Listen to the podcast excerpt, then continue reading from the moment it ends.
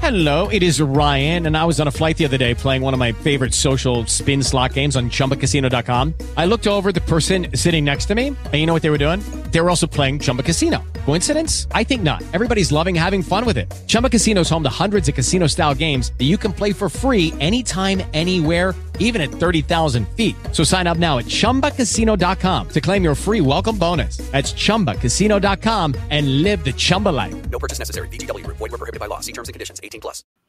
Howdy, folks! Happy Monday. Uh, we're in the. I guess this would be the dog days of summer. You know, it's.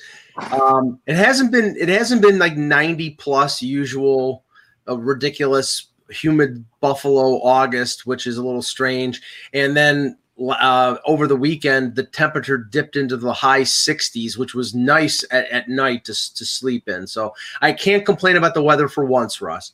Uh, I just want to. I just want to complain about this though. If you didn't know what you were doing in terms of going out to shop for certain items, you could really get taken to the cleaners.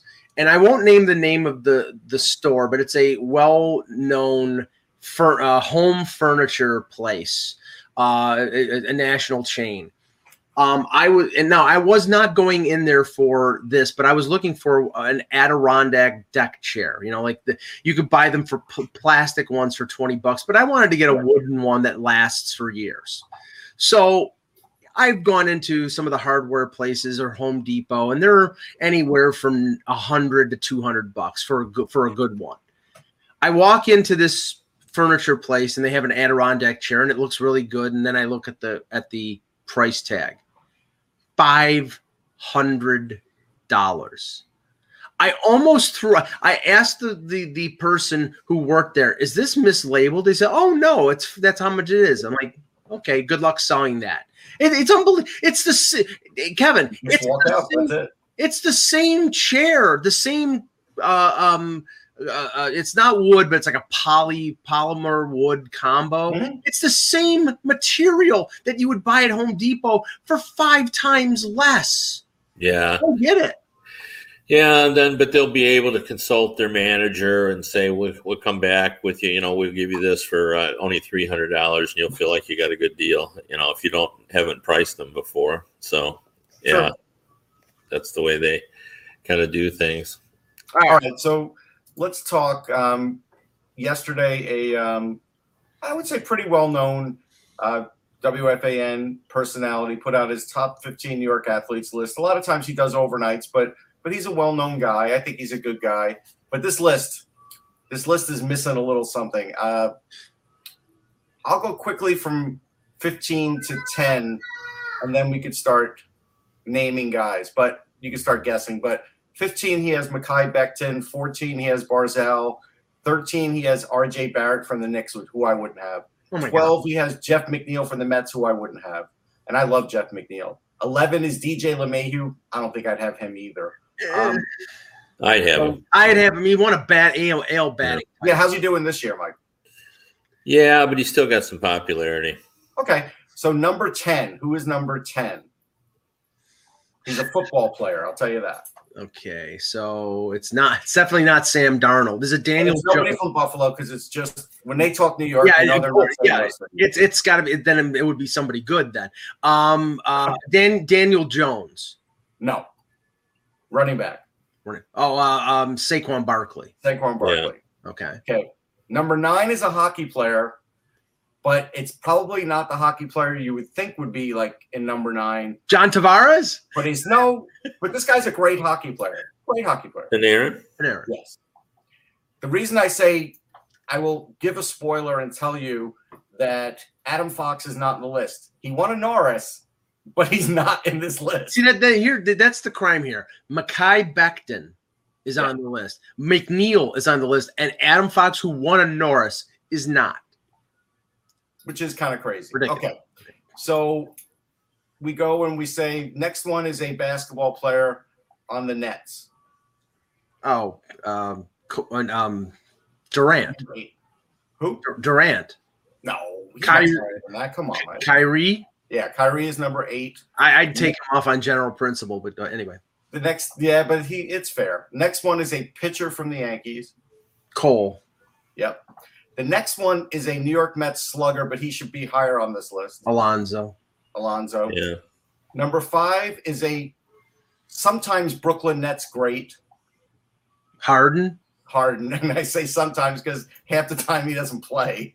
Um, Neither does Kyrie, but for other reasons. just for personal sake, and I think for consistency's sake, I would have Alonso ahead of Harden. If it were me, I'm not sure where you guys fall on that, but he's a consistent 30 home run or more guy every year, which in New York is hard to find. Anyhow, with the pressure. Number four is a New York Knick, and I'm not sure I put him this high. Oh, uh, Randle. Yeah, Julius Randle. That's ridiculous. He's he had a had one great good year, but yeah, he had a great year, but like that's kind of rough off a great year. Number three, you just have to guess it now. Judge. Aaron Judge, which is fine. I I'm I'm okay. Number two, you just have to guess it.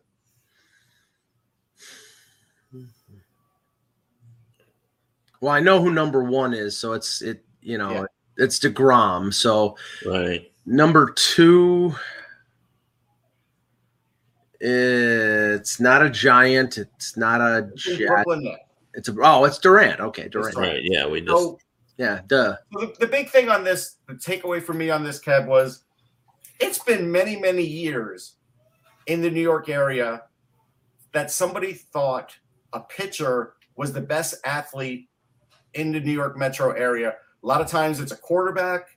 A lot of times, you know, it, at least there were a few hockey players, but they should have had Adam Fox. But I can't remember the last time that they mentioned a pitcher like that as the best, other than guys like Tom Seaver. Like it really has been Yeah. many, many, many years. It had, uh, I I can see that. Although Degrom is a Degrom is a, a special case. You know what I mean? Like he's Yeah. so dominant, and um, you know, I, I see that. Even with uh, you know Randle, you know, sports is even if it's one good season, you know, catapults you, you know, It's with true. fan base. You know, so It's, true. Next uh, year, like Zach Wilson will be in that list somewhere Yeah. if he does another one. Well, I, I have to say, but that doesn't explain why Adam Fox isn't on the list. right. no, nothing explains that. Yeah. I, ha- I have to say, I'm stunned that Giancarlo Stanton is not on the list. stunned. Um, Now, if you want it to be fair, though, yes. if we really want it to be fair, I think in the somewhere between 10 and 15, Varlamov should probably be in there. Because this is a guy who had a, a, a tremendous year. The Islanders went really far, but he doesn't get any press at all in the area. He really Well, doesn't. Does that speak to the fact the Islanders don't get as much love as they I mean, probably they, deserve? they do. I mean, they they get. I think they get more love now than they have in the last five years. So I do think they get it, and they've got a new r- arena coming. So I think they're gonna be present in that. Well- nah, it's just whatever. Varlamov, I just he he's a guy that probably should have made the list. Well, if Eck was doing the list on number three behind Degrom and Durant, definitely would have been Ilya Sorokin. Open. Yeah, for sure. All right, let's get started. Hello, Hockey World. Today is Monday, August 16th, 2021. I'm Russ Cohen from Sportsology. I'm Kevin Allen, Hockey Buzz. And I'm Michael Agello, and this is the Hockey Buzzcast here on hockeybuzz.com. All right, we've got a lot of contract signings, which are always exciting and thrilling, but we're going to go through some of them. Um, but, you know, some some fairly significant ones. Um, the one that sort of took me back, and we can talk about this one to start off, is Juuse Saros signing a four year deal with the uh, Nashville Predators, four year, $20 million deal. Uh, Kev, it's the exact same deal that Linus Ullmark signed with uh, with Boston. So Linus Ullmark was the youngest and I think probably the best of the free agent goaltender class. Um, you could debate maybe Frederik Andersen. Saros, I believe, was an RFA with arbitration rights and then was close to UFA. He's 26, so he's I think he would have been UFA next year.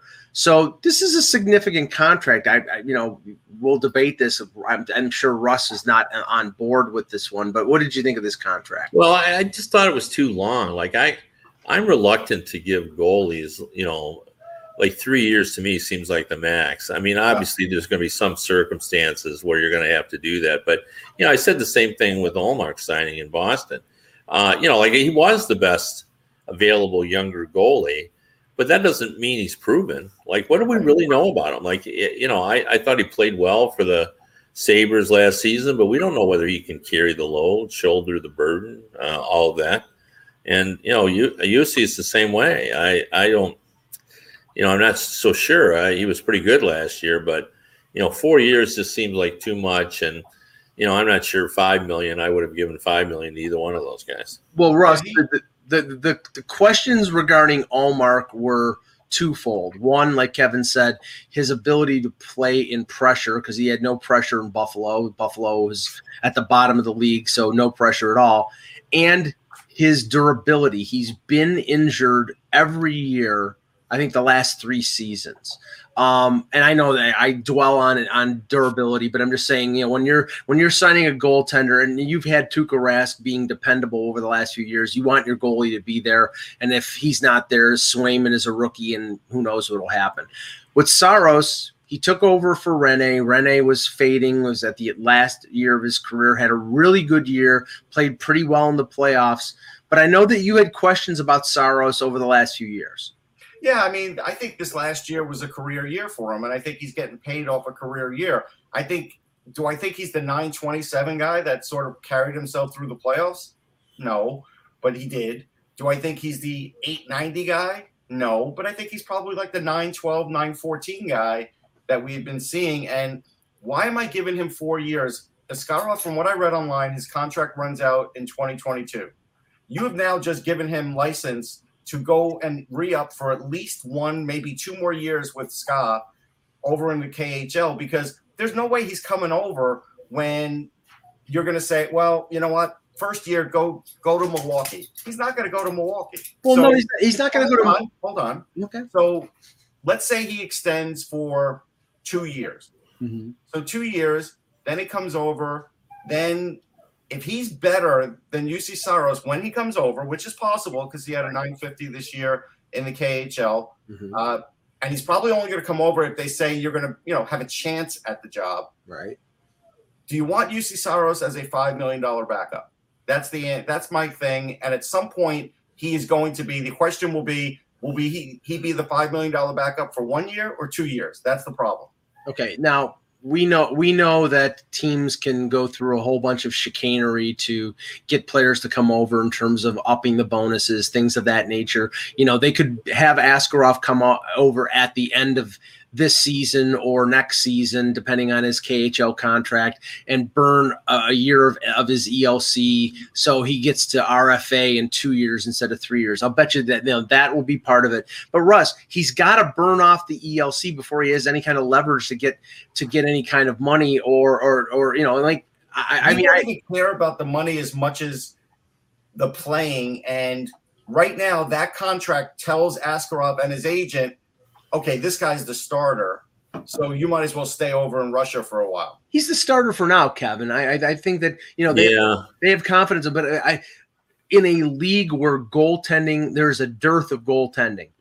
Yeah, and, I don't and, think they have trouble trouble getting rid of Saros if, if Askarov comes over. Well, yeah, but in general, I I agree with Russ, but where I disagree is um, I think Askarov is one of those cocky guys who you know, just believes he's going to win the job, you know, regardless. Uh, so I, I think he would just, uh, you know, when he's ready, he's going to come over, you know, and and you know, and his leverage is he's Askarov. Mm-hmm. Like you know, like the Predators want him. You know, they want him to come over, and they don't want him staying in Russia all that time. I mean, you know, if he's tearing it up, like if he has Sorokin like numbers, remember how good Sorokin's numbers yes. were you know, uh, what's the fan base going to say if uh, Saros is just, you know, just uh, average, you know, and you know he's playing over there and the athletic and all, and the Nashville, the Tennessean are writing stories about how good this guy is. So, um, you know, I, I I don't think it's going to take three years to get him over here. I think he's going to be over here sooner. And I well, think he is okay. Then what about the situation, Kev, where he could be a five million dollar backup? Because well, he- that's their own fault because yeah.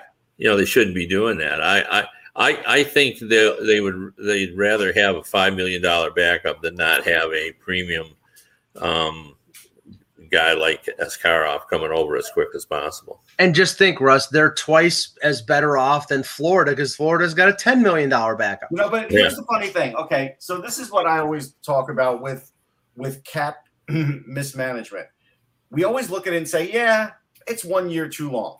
But Kev, if you have three or four guys on your team that are one year too long, and this one's for five million, and this one's for four million, and this one's for two and a half, eventually you get capped out. I, I agree with you. And they got, you know, uh, Duchene was eight years too long. Johansen was uh, seven years too long. You know, uh, even Ryan Ellis, who was a good player, was, uh, you know, he had six years left, and that was too much. So, um, yeah, I mean, of all the teams to give him a four-year deal, I thought it was strange. But you know, you're also going to be dealing, I, I think, at some point with a new general manager. I mean, um, you know, uh, Poile, David Poile's in his 70s. Uh, you know, at some point, he's got to address, you know, his uh, how long he's going to stay. So, Sure. um, and and that general manager whoever it is is probably going to have to do a a refurbishing of the predators a- akin to what uh Guerin has done in Minnesota or Bill's Zito has done in Florida. There was an exodus of players but I don't know how you can facilitate an exodus of of uh, albatrosses like Duchene and Johansen. Those are tough contracts to move. Oh, impossible. And I, I thought uh, Johansen, when you go look at his buyout, uh, it isn't as onerous as you would think it would be. Um, Uh, especially if you wait one more year. Um, but uh, Duchene's is a mess, you know. So, um, you know, I, they're stuck with him forever and a day. I mean, I that's almost as bad as Skinner in Buffalo, in my opinion. Yeah. the sign the signing bon- well I, i'm looking at johansen's right now johansen if bought out right now uh, would be a 2.6 million 2.66 million dollar cap hit for eight years so uh, after eliminating one more year I, I, I th- there's no mechanism to to adjust it but i'm assuming it would only be six years and it'll be less of a cap hit over Right. here so that's not that's not ridiculous I was gonna say, Kev, Mark in the chat room said Lou Lamoriello is is over 70. Are you gonna tell him he's got to step down soon because of his age? No, Lou. Lou and, da- and David Poile are two different uh, personalities, two different guys. Yeah. Um, you know, I, I, I'm not sure. Uh, I think ownership in uh, Long Island is different than ownership in Nashville. Oh, I mean, I may I may have some information here on that where I can Oh. say that at some point, you know, Okay. he's he's going to, uh, uh, you know, I, I don't think it'll be this season, but but I I mean the point in the chat room is well taken. I mean, uh, uh, there's a lot of guys. You know, Jim Rutherford's in his 70s and still wants to get back into it. Yeah. And Dale Tallon was in his 70s when he left uh, uh, the Panthers. I mean, uh, you know, I I'd say 72 or 73 is the new 65. So I guess is what I would say. Uh, and and Matt Duchene's buyout is ten years.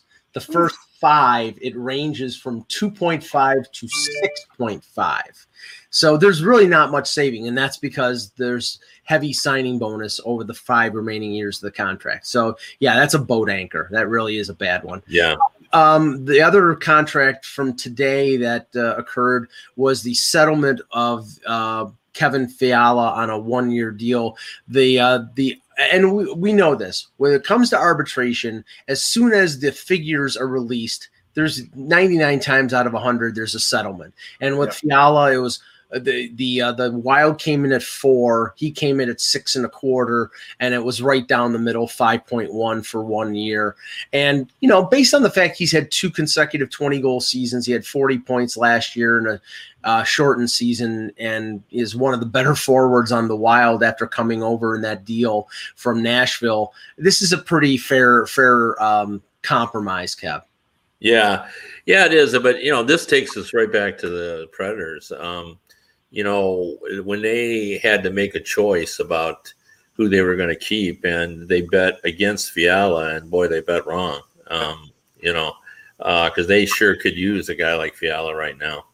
Um, you know, so um, that was a bad decision on it. Uh, uh, you know, Fiala has, uh, you know, been the players that scouts thought he was going to be when he was first drafted, uh, instead of the player that he was in Nashville, where he was very inconsistent and really couldn't. re-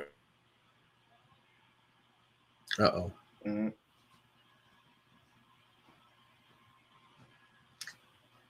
I could never put my finger on why he wasn't working out in Nashville, but he is a guy with with speed and hockey IQ and everything else.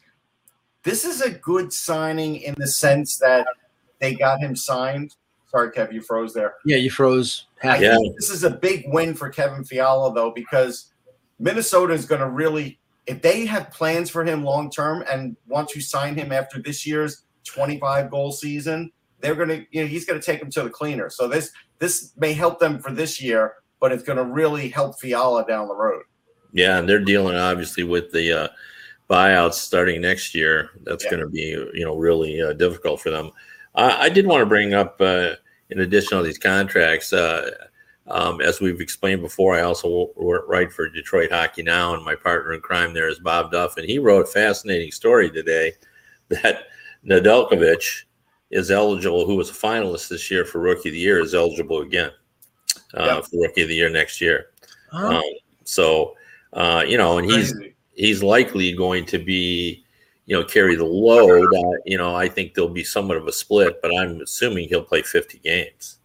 Um, so, you know, he'll be a 50, uh, 50 game rookie goalie. Now, Uh, m- more than likely, his statistics uh, in front of a sort of young, in some places, patchwork and others Detroit defense won't be as good as in, in front of the yeah, of I, Carolina. But yeah, I think that's fair, but I think the defense is going to be improved Yeah, This because is improved, and Bernier's Well- numbers were pretty good.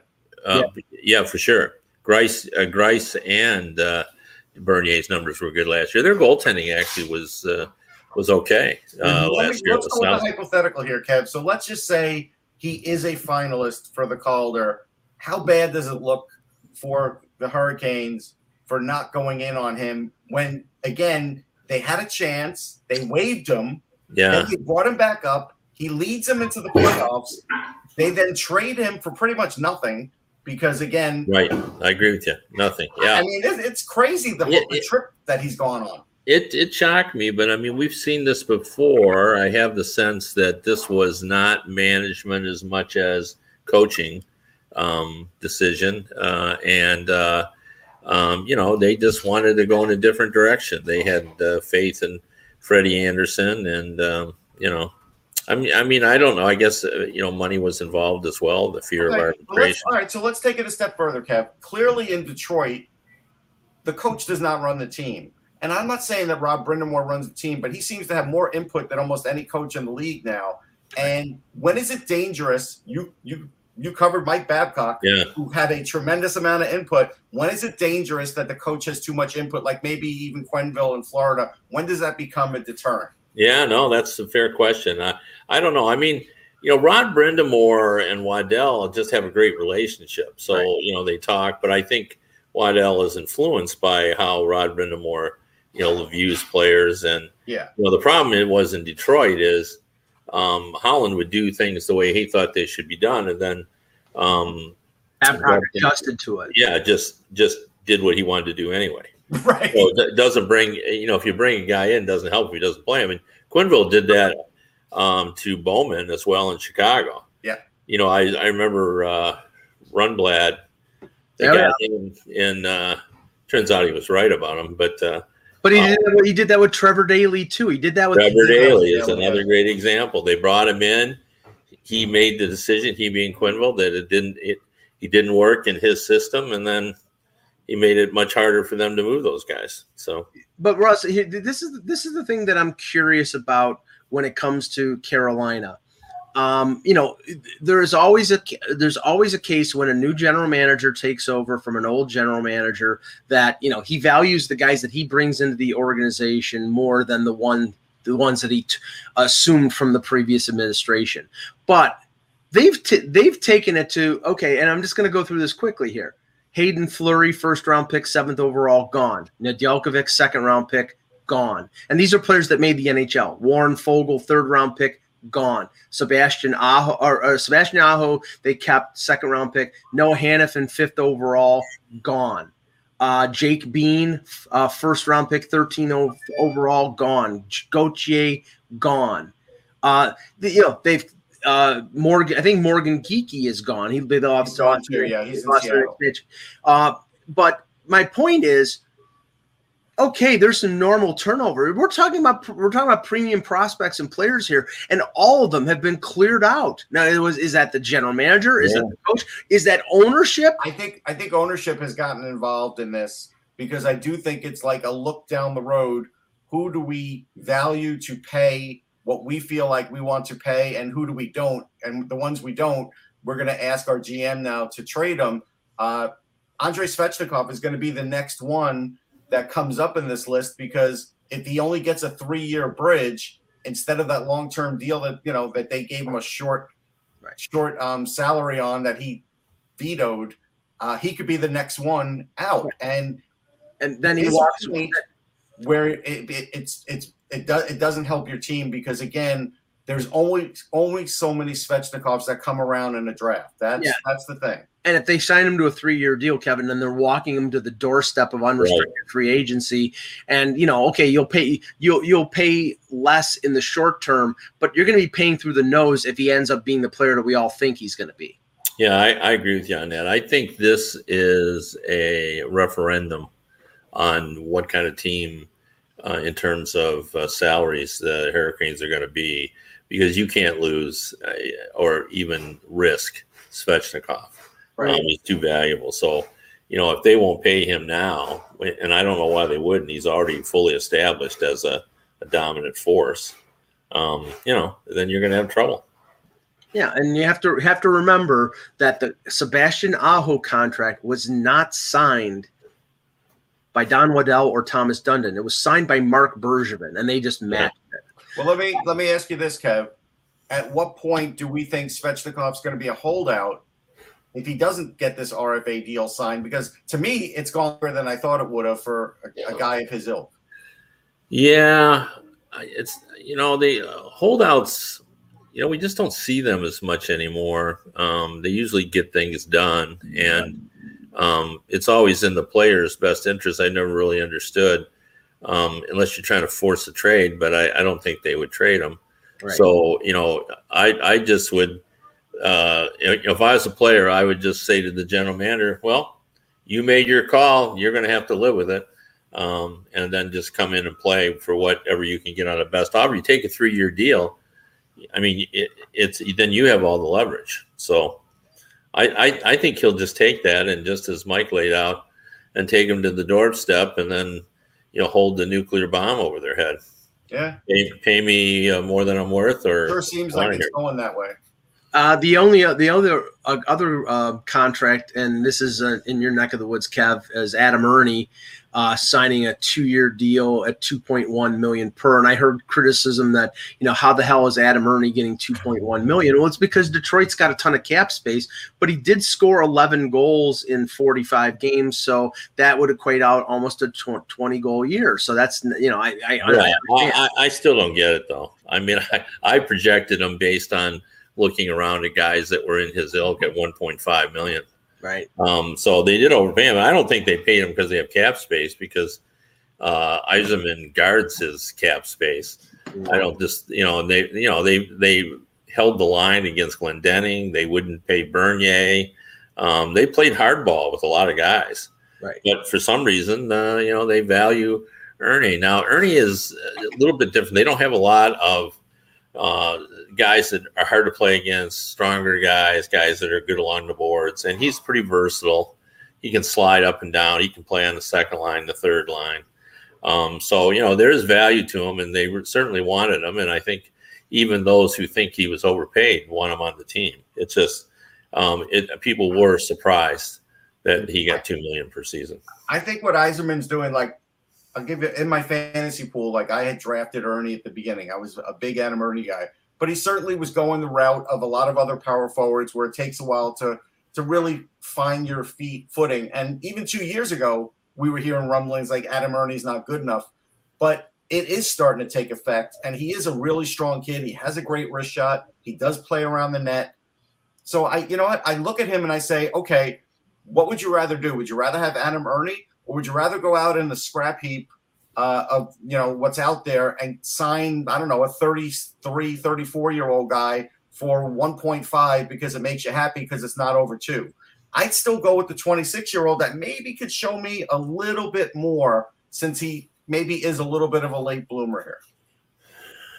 Yeah, I, I can't, I can't, you know, I can't argue that logic. I just thought that, uh, um, you know, just based on comparables, he he wouldn't have gotten two million, but you know, Yeah. they they gave it to him. Maybe it's a Um, reward too, Kev. Like he has been there on not a great team, and he hasn't let it affect his game at all for a young player. Yeah, he's improved. There's no doubt. Yeah. and the uh, uh, the other contracts, uh, some notable names, uh, Russ, some uh, first round picks, uh, Sebastian Cossa, William Eklund, Mason McTavish, all signed their ELCs. You know, th- th- we have to make sure that people know this doesn't mean that these teams think that these players are going to play this year. Right. For example, Eklund's going to go back to Sweden and play. You know, Kosa to the OHL, McTavish. You know, the, the, the and the contracts slide a year, so you know they're you know, the teams are going to get the full three years out of their out of their contracts. It doesn't mean that right now they think they're this close to making the NHL. So it- I don't even think that you know. I mean, obviously Owen Power is not going to play in the NHL until maybe the end of the year after Michigan potentially wins a uh, a national championship. But I, I, I don't know how many first rounders this year are going to make it. Not too many, but I think they'll be on the back end. I think if Power does go on the back end, then I think Beniers will go too. If if they both decide to stay one more year, then I think they both would stay one more year. But I don't think that's going to happen. So I think both of those guys could go. I think Johnson may end up staying one more uh, because he has to get physically stronger. But I look at Eklund and say, if he has a big year, he could come into the league. Like he is very, very close. And for a team like the Sharks and a fan base that probably needs a little boost, he he could really give it to him. You know, guys like Brennan Othmann, it's just like, hey, you're our top prospect, pat pat on the back. Well, he's not even their top prospect, but one of them. Pat on the back. You know, go back to the OHL and, and keep proving yourself. Cossa's years away because he's a goalie. Yeah, these these things are just more of a function to most of the time to pump up the player. The players, you know, and, and look, we have to be real now too, Kev. Everybody's got a video or a picture showing them signing their first contract, and it's on social media, and it's good press right when you're trying to sell season tickets too. Yeah, yeah, and they've uh, from what I've been hearing, they've been having uh, hard time in some cities selling these season tickets just because people just don't quite know what's going to happen with COVID or Yeah. you know uh, so forth. So Um, okay, I wanted to bring this up because I, I was listening to some, um, you know, baseball over the weekend, and uh, I, I mean, I, obviously you can tell I'm a Yankees fan, and I'm listening to John Sterling and uh, Suzyn Waldman as I'm doing some uh, outs the work outside of the house, and Sterling is in his 80s, but he's still fairly fairly sharp. He's got some problems with his eyes, which apparently. Uh, uh, affect his play-by-play when he's watching on TV, which is what he's doing. He's sitting in the in the press box or sitting in the booth at Yankee Stadium watching the game on a monitor. And Kev, for more than a few times during the game, he's losing track of the ball. He does. He's not following the outfielder like he would follow it if he was at if it was like the game was at the sta- at the at the stadium there's definitely a difference in the play by play when he's when he's live at a game which um, you know he was used to uh, for 162 games a year for however how many years he he's been broadcasting with the Yankees um and it, it really affected it. It was really like he didn't at some points didn't realize that strike three had been called until the batter was walking back to the to the bench. Now that this is the extreme, but we know where sports are going post COVID. And what I'm concerned with, and we talked about this a couple shows ago about, you know, maybe there wouldn't even be radio broadcast and it'd be simulcast, but it's still going to affect it if they're simulcasting and it's a road game, say Buffalo versus San Jose, and all Dan Dunleavy or Rick Jeanneret are doing are sitting in the KeyBank Center broadcast booth and watching the game on TV and losing track of the puck it's really going to affect the quality of the broadcast it went if if the trend that we think is going to happen is followed Well, I agree. I mean, it can't not affect it um, just because, uh, you know, we've all watched games on television, and sometimes the, the you know the camera loses the puck, Mm. um, and you just don't have any idea. I noticed they're they're developing now new skills, the ability to delay a call and not make it feel like it's a delayed call. Um, right. Yeah, you know where you know they're still sort of kind of talking as if it's all part of it, and I'm leading you to this call, and then finally they get back to where they see what's going on, and then they make the call. It's a real art. I we now in baseball have the longest home run calls because you know they give you the it's deep, it's long, the outfielder's moving back, Right. it's out of here. You know Yeah. where before you know they. Well, Kev, so, on the on the weekend, Sterling, you know, Sterling's you know, it is high, it is far, it is gone, or she's gone. He did it is high, three second pause. It is far, another three second pause. It is caught. yeah, well, we've had a lot of those. Yeah, I mean, just yeah. Kind of defeats it's a deep fly ball. He's got it. yeah. I'll tell you the things that I feel like the fans are losing on here. So I've heard more than a few broadcasts, a few hockey, more baseball, where they'll let you know two or three times that they are not at the away game. Like they are letting you know this to almost say, hey, if we foul something up, we're just letting you know we're watching it the same as you are and we're trying to call this for you. That's one thing. Uh, I've heard this more with baseball now because baseball uh, generally travels even closer with the team than any other sport. That, well, we haven't talked to the players in two years. And I want to tell you, you are losing something with this disconnect from the players and the booth because, yes, once in a while they'll interview guys while they're in the dugout and everything, but it's the off times, like Kevin would always say at the practices and all these other things, where you pick up a lot of these little tidbits, especially for the radio and TV folks. I used to see them all the time doing these interviews, just talking to the guys.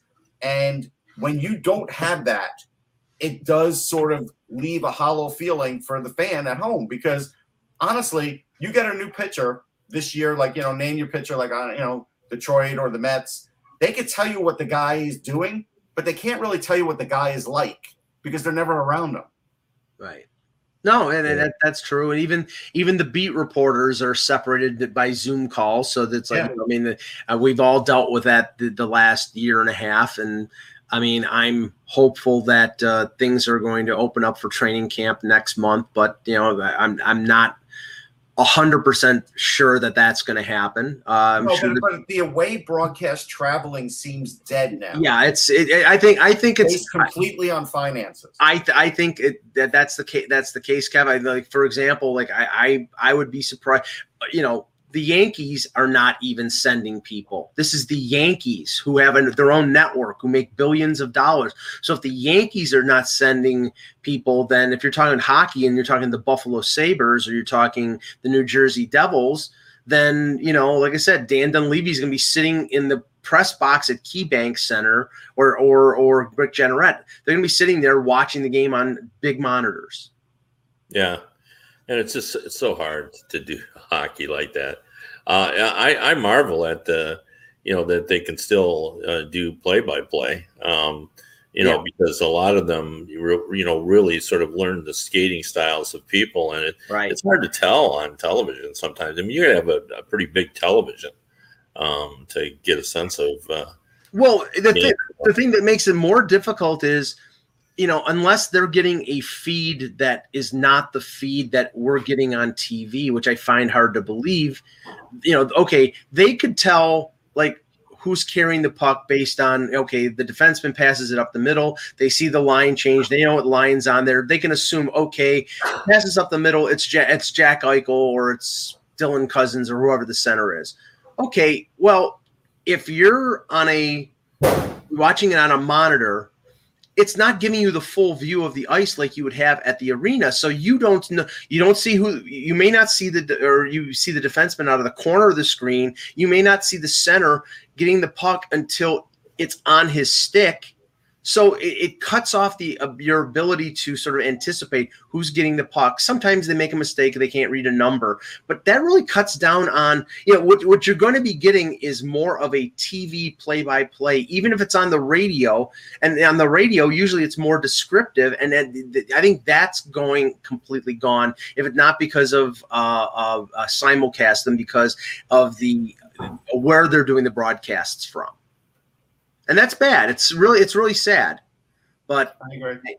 um, Russ, I want to bring this up because I saw this on social media today, and it just it really really irked me. I mean, I I, I get that everybody, you know, um, their their own little bit of expression here, but a a podcast called Blue Shirts Breakaway, which I'm probably giving them more credit than they deserve. They purchased a billboard on the throughway near, as they called it in their tweet, KeyBank Arena. Okay, Jamokes, it's KeyBank Center. So if you're going to purchase a billboard, I hope you got the name of the arena right. But essentially, this is it, it was a uh, um, a call for the Sabres to get off their rear ends and trade Jack Eichel. I mean, yeah. Go ahead. You take it. Yeah, I mean, I- I'll say this. I think they these guys got this from like the Jets fan base because the Jets fan base has been known to have flyovers, and you know you get that plane with the big banner and whatever they're annoyed at they do, or they buy or they buy uh, a billboard. So it's not like it's never been done before. Of course, it's been done before. I I just think they did want to get some notice and. It's not going to matter to the Rangers. It's not going to matter to the Sabres. It's not going to matter to the Eichel trade everybody talks about it. They could they could have some fun. These guys saved up for it. Good for them. But if Eichel gets traded to another team, you flushed your money down down the toilet, and you could have done something else with it. And that's what's foolish about this. And Kev, the thing is, I don't see any flexibility here. I think the Sabres have their heels dug in. Eichel's got heels, his heels dug in. I don't know where this breaks loose. Yeah, yeah. No, you're you're right. Um, you know, uh, I I know they feel like they've they've got to get hit a home run with the return on this, and I think that's pretty much what's driving all this. And they feel like they have the leverage on it because they have him under contract, and if he doesn't show up, they don't even have to pay him. Um, so you know, unless uh, you know, and and they can really make him get medical care where how they want to do it. I, I don't know why they would do that, but uh, that's the way that uh, they seem to want to play this. Well, I get the interpretation that they want to make whoever they trade Eichel to to make the decision on the on the medical situation because by them saying you're not going to be allowed to do the disc replacement, that's holding everything in abeyance. They won't. They you know it, it, he can't do anything without their say so. Right. So right now it's stuck, and he he will not do the fusion surgery because he doesn't believe that's the right way to go. So right now it's again it's they're it's loggerheads. They're not they're not uh, they're stuck. Yeah, yeah, yeah. It's a it's a bad situation because you know it's just going to be such a horrible season uh, for Buffalo. You know, I mean, we talk so much about uh, uh, Eichel that we, you know we tend to forget. I know the fans of Buffalo have forgotten that they you know they they got rid of Ristolainen and Reinhart as well. Um, and they've got some good young players, but you're not replacing those three. So in in six weeks, do we think he's going to be skating at at camp? No. I, I'm sure- I, I I don't they're going to have to do something before camp just to get rid of that story, right, Kev? Otherwise, it's going to be a horrible story when camp opens. Well, I mean, there's not much they they can do unless they let him get surgery because he's Right. going to say he's going to say I'm injured still, Right. um, and then they've got to pay him, and you know then he's going to feel he's got the leverage if they're paying him and he's not playing. So I don't think he play. Okay, I don't at this point. I don't think he plays another game as a Saber, and he probably doesn't play until December because he'll have to recover from the surgery. well, yeah, but he, I don't I don't think he'll get the surgery if you know he's not going to get the fusion surgery. So Right. You know, Right. I'm saying I'm saying he's going to have to get traded before he has the surgery, and then who knows how long it'll take for them to trade him. So then there's say it could be six weeks to two months at least to recover from the surgery. So he probably he could probably not even play until December, January. I mean, I, I don't know. It's just I mean, Kev, you know what? Honestly, if a trade wasn't made this week, I would basically just say as as the uh, the GM of the Sabres, okay, you're on the IR, and that's it. Yeah, yeah. I mean, you're gonna have to pay him, but you know they've got where are they at now in terms of the floor of the cap? Um, Um, they That's a good are- question. Well, and then that's the thing that they, they will count Eichel's. Con- See, this is why they won't. Right. They will count Eichel's contract against the cap. You know, they Right. won't put him on LTIR. They'll put him on IR because they're not nowhere. Yeah, close. it'll be IR. Yeah, they're right now. They are at fifty-two million, so they have twenty-eight million in cap space. So they have to get. I think they have to get up to sixty. sixty, right? So Something, yeah. Eichel will do that. Right. So they Well, can no, just, yeah, no. they'll just pay him and he won't play. no, right. The fifty-two is with Eichel. Oh, Oh boy, That's what. So that's what. That's why I was saying it's like I, I, was expecting them to do a Koskinen deal or or take on some bad contracts. Some. I mean, they you know what they could trade. or they can just pay the penalty. From what I read, They're not going to pay the penalty- Russ. Hold on, hold on. But from what I read, the penalty is somewhere between a million and a million and a half bucks. At some point, could the Sabres just say, "Go ahead, Gary, just you know, penal- penalize us. Who cares?" I don't think it's. Po- I don't think it's possible. Why? Well, okay. yeah, nobody's ever done it. So I, I don't know. I don't. I don't know what the uh, how that works. Uh, Be interesting to know. I know that I know like if a team is over the cap, they basically are not allowed to they, they begin to forfeit games if they're over the cap. They can't Right. they're not eligible to play. So I'm you know, I mean, they could end up trading for a draft pick or something or and not actually not even trading anything at all to A- Anaheim for Ryan Kesler and that's 7 million dollars in cap space right right there. You know what I'm saying? They could Right. rent, rent an IR player for a year. Um, that's a that's a possibility. Um, one question in the chat before we end the show, Cameron. I thought we were doing the the uh, Boston. Oh, let's do Bo- let's do Boston first. Okay, yeah, the two players uh, for the Bruins in our So- series. the one thing I have to stress to the Bruins fan base, because you've been a very successful team, the lack of really high end offensive talent is very apparent in your system.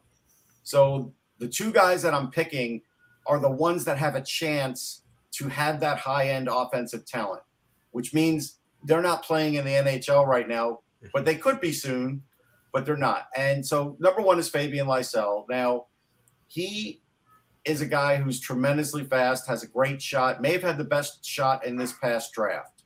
Uh, you know, people didn't love the way he left his team one time. There was a whole thing behind that. So there's a reason. That's part of the reason why he dropped a bit in the draft because you know he didn't do great in interviews. There was there was a few things, but the talent is there, and he could be on the power play. He the minute he gets the puck in the offensive zone, he's an instant threat. And this is the kind of player that the Bruins need. They don't really have young players like that anymore.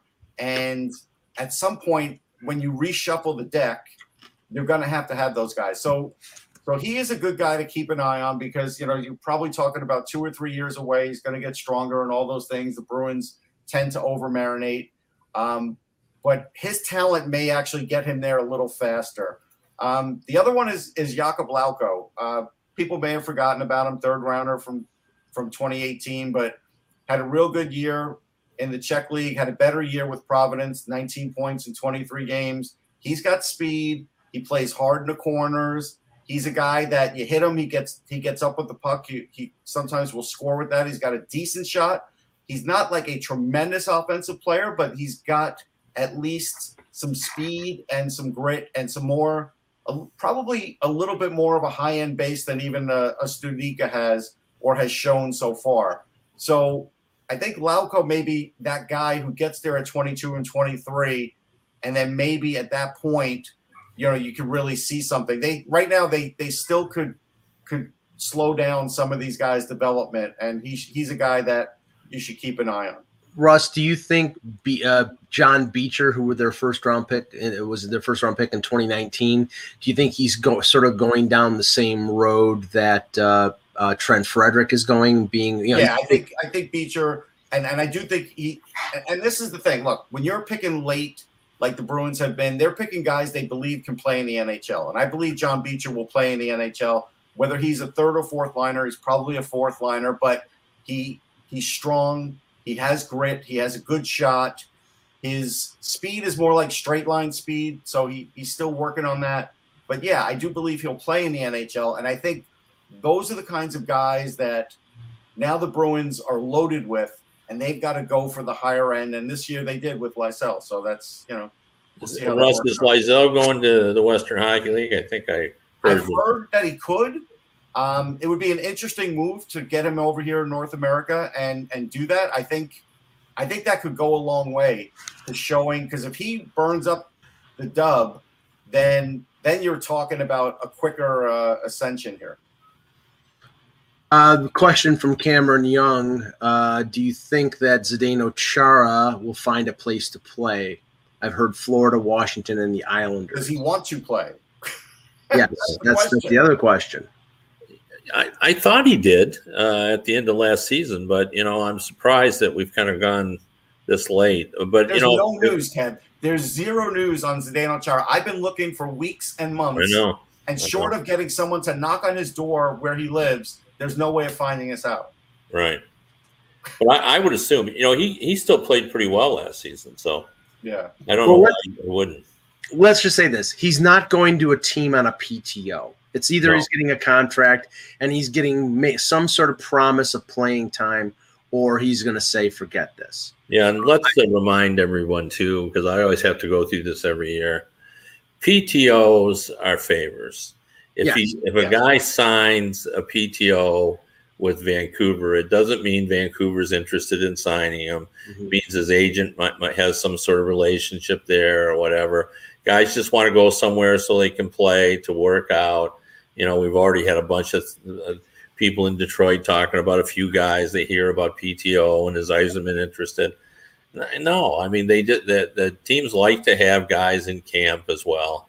Every once in a while, there is one Yeah. that they've talked to, but Yeah, RJ Umberger was a great one because um, he went with the Rangers. They didn't sign him. He signs with Philly. And he was a really good player. Like RJ Yeah. Umberger had 20 game, 20 goal seasons. Yeah, but I, the, fans just tend to want to connect that player with that team that he's went on a PTO, and Yeah. most of the time that isn't the case. Yeah, um, the Mason Raymond signed a PTO with the Leafs, and the reason he did was because Dave Nonis was the GM GM in Vancouver and had I think drafted Mason Raymond in Vancouver, and mm. and he had a good camp, and the Leafs signed him, and he had a good year, and then he went on and got a contract someplace else. I mean, sometimes it works out, sometimes it ends up like Henrik Tallinder, who the Leafs brought in on, P- on a PTO. He got hurt and never and never played again. So it's it's really hit or miss. The Leafs brought in Josh Ho-Sang. Do you think that Josh Ho-Sang is going to play for the Leafs this year? No. At most, he's going to play for the Marlies on an AHL contract. I can't see him signing an NHL deal, but we'll see. All right, good Actually, show, can I guys. answer one more question? Yeah, yeah, yeah. Go ahead. Yeah, Johnny uh, Red was asking, why aren't the Rangers trading like one of their young defensive prospects for a center? Well, they're they're in deep with the Eichel thing, so I think that is a great distraction right now. And the fact that Zibanejad and Strome both have only one year left in their contract is another problem. I think this is a next year thing that will happen, but right now they're just short at the center position, and this is why I don't think they can get really far this year even with Eichel, they could make the playoffs if they get Eichel and he's healthy and he plays, sure. But getting far with him and Strome, it's it's, it's only slightly better than what you have now.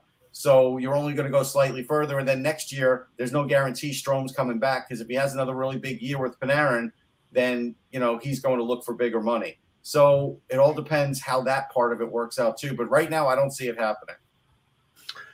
All right, uh, great show, guys. We'll be back uh, tomorrow with another edition of the Hockey Buzzcast. For Kevin Allen, for Russ Cohen, I'm Michael Agello. Thank you for watching, and remember, without the buzz, it's just hockey.